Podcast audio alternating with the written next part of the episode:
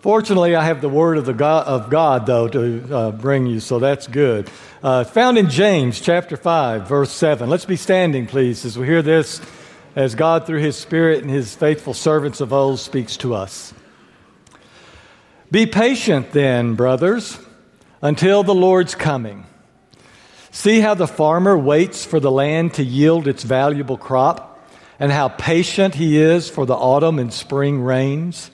You too, be patient and stand firm, because the Lord's coming is near. Don't grumble against each other, brothers, or you will be judged, and the judge is standing at the door. Brothers, as an example of patience in the face of suffering, take the prophets who spoke in the name of the Lord. As you know, we consider blessed those who have persevered. You have heard of Job's perseverance and have seen what the Lord finally brought about. The Lord is full of compassion and mercy. May God bless the reading of His Word. Uh, having this extended family and growing close and having people within the church bless your lives in so many ways. I know that I have picked up along the way many grandparents and then parents and brothers and sisters, and now as the years have passed by, children and grandchildren uh, that my heart is tied to and I love very much. Uh, one lady that uh, was another mother for me in Tyler, I've mentioned her often, but uh, even though she passed on a few years ago, uh, her life still kind of dominates me and Pat in a good way. Uh, her name is Miss Helen. And one of these days, when I'm talking about Miss Helen, I'm going to get a picture of her and put it up on the screen because you will see just when you see her face uh, what kind of person she was. But Miss Helen was a minister to the ministers. And she really blessed the lives of the Seibert family, Charles and Judy, who uh, preceded me and Tyler, helped them raise their kids, Ben and John. And then, whenever we came along, she jumped right in and helped us with our family too. And one thing that she did was shuttle the kids around to places whenever Pat and I were tied up and couldn't do that. And one time she was doing that for Ben Seibert, uh, Charles Seibert's younger son. Most of you here, or many of you here, know Charles. And Ben was all frustrated because they weren't going to get there on time, and he was trying to get her to hurry, and he was just all out of sorts. And finally, Miss Helen started singing the little children's song Have patience, have patience, don't be in such a hurry. You know that song? Yeah. To which Ben blurted out, Miss Helen, I hate that song. So that's become a my, part of mine and Pat's vocabulary. When one of us is a little out of sorts about things, the other one starts singing, Have patience, and we always say, Miss Helen, I hate that song. patience is one of those virtues that we know we ought to have, and yet we know that so many times it's hard to practice. For example, driving down the street, and somebody in front of you is driving like 10, 15 miles below speed limit. You know, speed limit is there to tell you you're supposed to go that speed, all right? So you're going along behind them and they're kind of riding their brake occasionally. And so you're trying, you know, and you just, it gets tenser and tenser. And finally you come to a light that turns yellow and that person guns it and makes it through the light and you have to stop. Ah, right? Or you're in the checkout line at the store holding three items. Go to the express lane. Realize the person in front of you has half a basket full. In the express lane. Well, they sit there, you sit there and wait and try to think nice thoughts. And they finally get all the groceries checked all the groceries bagged, and then it dawns on that person they're going to have to pay for those groceries. So they start digging around for their, and then they pull a checkbook out. All right? And then they start writing their check. And I don't know what people write on their checks, but it takes them forever. They write and write and write and write. Not that that bothers me or anything. but there are those moments in our lives where we realize, eh, gotta, gotta develop some patience. Patience is one of those sweet qualities that just makes the ride easier. However, When we begin really listening to what Scripture says about patience, we see that it's even more than that. Patience is not like heated seats and satellite radio in the car that just makes things more comfortable. Patience is more like the wheels or the steering wheel. It's something that we really have to have to get through this life in the way that God is calling us to live it. Now, I know that because as I begin reading and looking at how often the quality of patience is discussed in the Bible, it's just amazing how many times that little word pops up. You, might want to take a concordance, and uh, I, I mentioned this in first service, and mentioned that you don't even have to have a concordance anymore. All you got to have is a tablet or an iPhone or something, a smartphone, and go to BibleGateway.com. There is your concordance right there, and put in the word patience and see how many times it comes up. But I hated that because some of you are already punching your buttons. Now be patient. And I'm watching you too. If you get fidgety, I'm going to know it. We're talking about patience here. All right. But if you look at how often that word pops up in Scripture, it begins to dawn on us that, wow, this is something that God is really serious about having in our lives and being a, a dominant quality of the life of someone who is His child and following in His way. I chose a few of those verses. Uh, 2 Corinthians 6 6. Paul talks a lot about patience. He says that we are called to live by these things purity, knowledge, patience, and kindness. In Galatians 5:22 he says the fruit of the spirit is love, joy, peace, patience. That's right.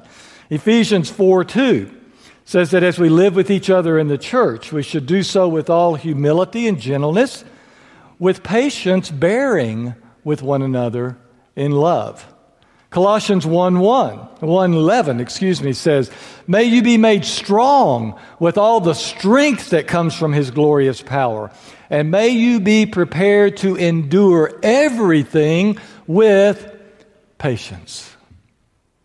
Colossians 3:12 as God's chosen ones holy and beloved clothe yourselves with compassion kindness humility meekness patience on and on we go. It seems like every time that the writers begin talking about what our lives must look like, that word patience is right there in the middle of it all. And as we think about that, I think we begin to realize that patience is not just something that we try to add to our lives. Patience must be in the very midst of our lives. And that the patience that is discussed in Scripture is not so much something we try to do, it's something that we are, and it particularly reveals something about our lives. Let me try to say that again. Patience is not something that we just try to tack on. You know, there are little exercises we can do that I've learned and you've learned whenever we feel ourselves getting frustrated and so forth. And we try to pull those out like count to 10, take a deep breath, maybe say a quick prayer, you know, help me, Lord, through this. And, and that's fine and that's good. I still use those things at times. But it's not so much something small that we're trying to put like the cherry on the top and just, but really whether we're patient or not, kind of opens up our lives and shows who we are and what it is that we really believe. One clue about that occurs in one passage we've already read. That's the Galatians passage, Galatians 5:22. Where there Paul is talking about the fruit of the spirit, isn't he? He's not talking about things that we try to work on and figure out how we can get into our lives. What he's talking about is what happens in our life whenever the Spirit lives within us. Whenever we are open to the Spirit's work, whenever we walk with the Spirit, whenever we seek the Spirit's guidance and help in our lives, what comes out of our lives is love and joy and peace and patience. James takes a little bit different angle here, but he says basically the same thing. In this little brief passage toward the end of James, James is talking about what our lives will look like whenever something very important has happened in our lives.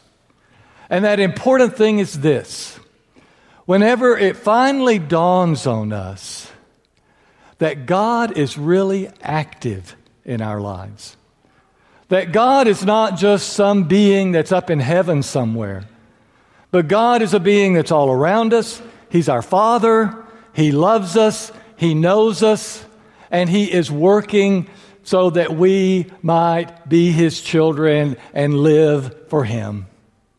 Now, that is a major moment in life when that finally sinks in that God is not our judge.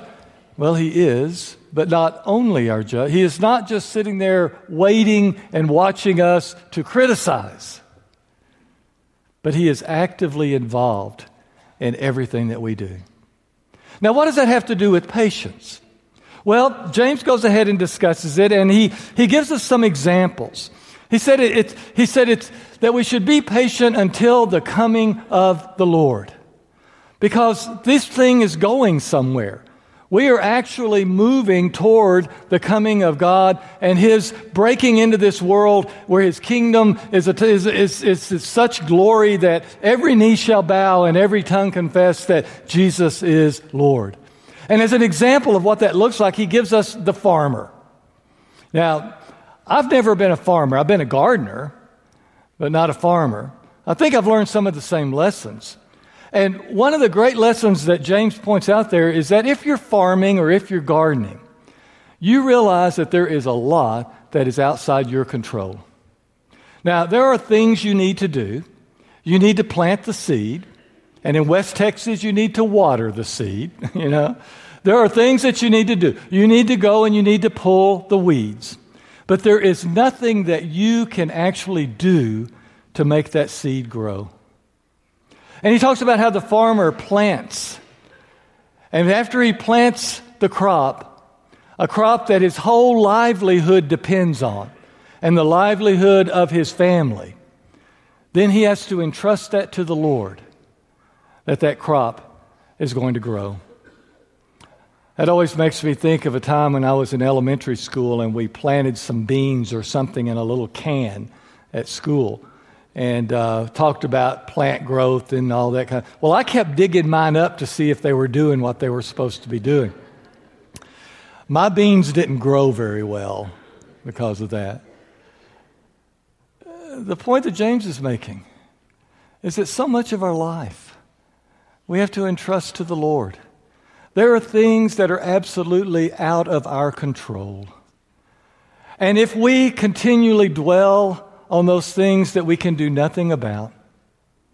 Whether we are, are, are just in angst because we want them to change and they haven't changed, or wondering why did these things happen in my life, and there is absolutely nothing that we can do. We entrust them to the Lord because as Paul says in Romans 8:28, for those of us who love God, he is working all these things together for good.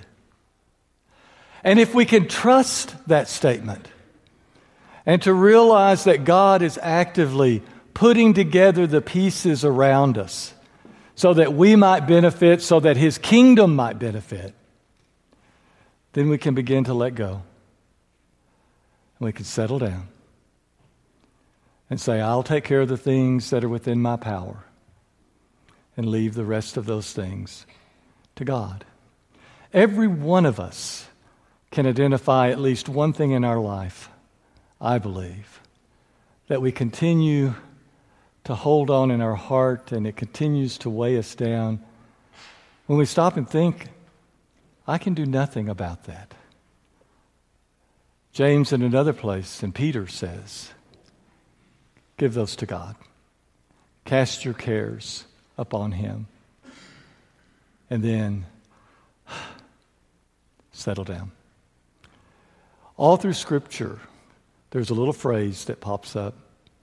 It's, all, it's in the Old Testament, it's in the New Testament.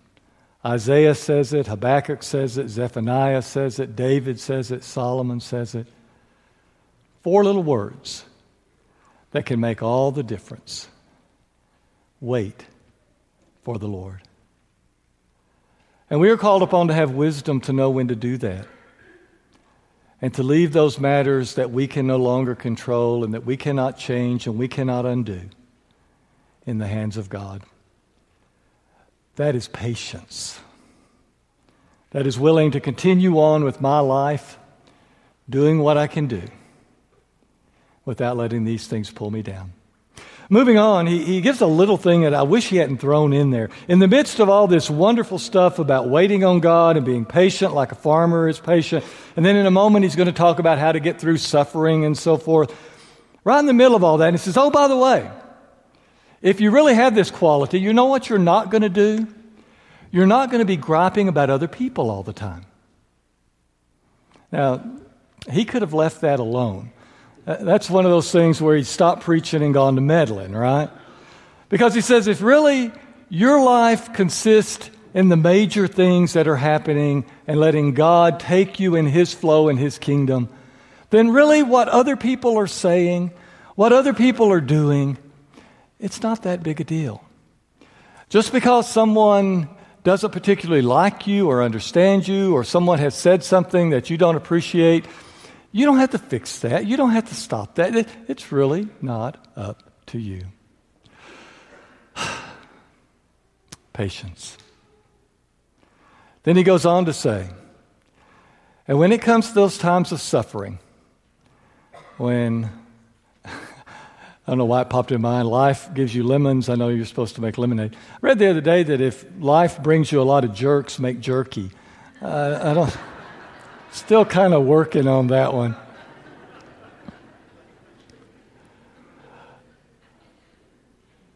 That probably falls under the grumble thing, though, doesn't it? So we can't do that. Um, life is not always easy. Uh, one thing that bothers me sometimes about the way we present religion is that it's going to fix everything in your life, and if you just have faith, nothing bad's ever going to happen to you. I hope if you listen to me on a fairly regular basis, I don't believe that. Uh, bad things happen for many reasons, and what do we do with those? How do we make it through those difficult times? James says, when it comes to suffering, he said, look at the prophets and the way that they endured those sufferings. And when I look at the prophets, one thing that really comes to my heart and mind is man, I have it easy. I really do. I, everything that I have suffered, they have suffered and then more. And yet they remained loyal to God. They continued to trust in Him. They continued to speak His word. They continued to believe that He was working for the behalf of His people. We just recently completed a study of the minor prophets. We didn't talk much about Isaiah, Jeremiah. But wow, you go back and read those guys. And then you lay beside what they endured and what you have been called upon to endure, what I have been called upon to endure. And I realize that God has blessed me and certainly has not given me more than is possibly human to make it through. We trust in that. Job is given as an example here, and I'm so glad James brings up Job. He says, Look at his perseverance or endurance. You know, sometimes we talk about the patience of Job, and the reason I'm glad he brings Job up here at the end, it's kind of a little bit of an out. Because if you go back and read some of the things Job said, Job got upset and screamed a while, didn't he? But he hung in there, and he stayed the course. So, therefore, even though we have those times where our nerves get frazzled, and maybe those times where we blurt out something that we wished we hadn't said, we take the breath and realize, but God is with us, God is blessing us, and we can make it through. a few years ago, as well, was back in the early 90s, whenever communism fell and the Soviet Union fell apart, uh, there were so many stories that came out of that. And Uh, one of those that I always think about when I think about endurance and patience was an interview that I saw uh, with some people in Latvia.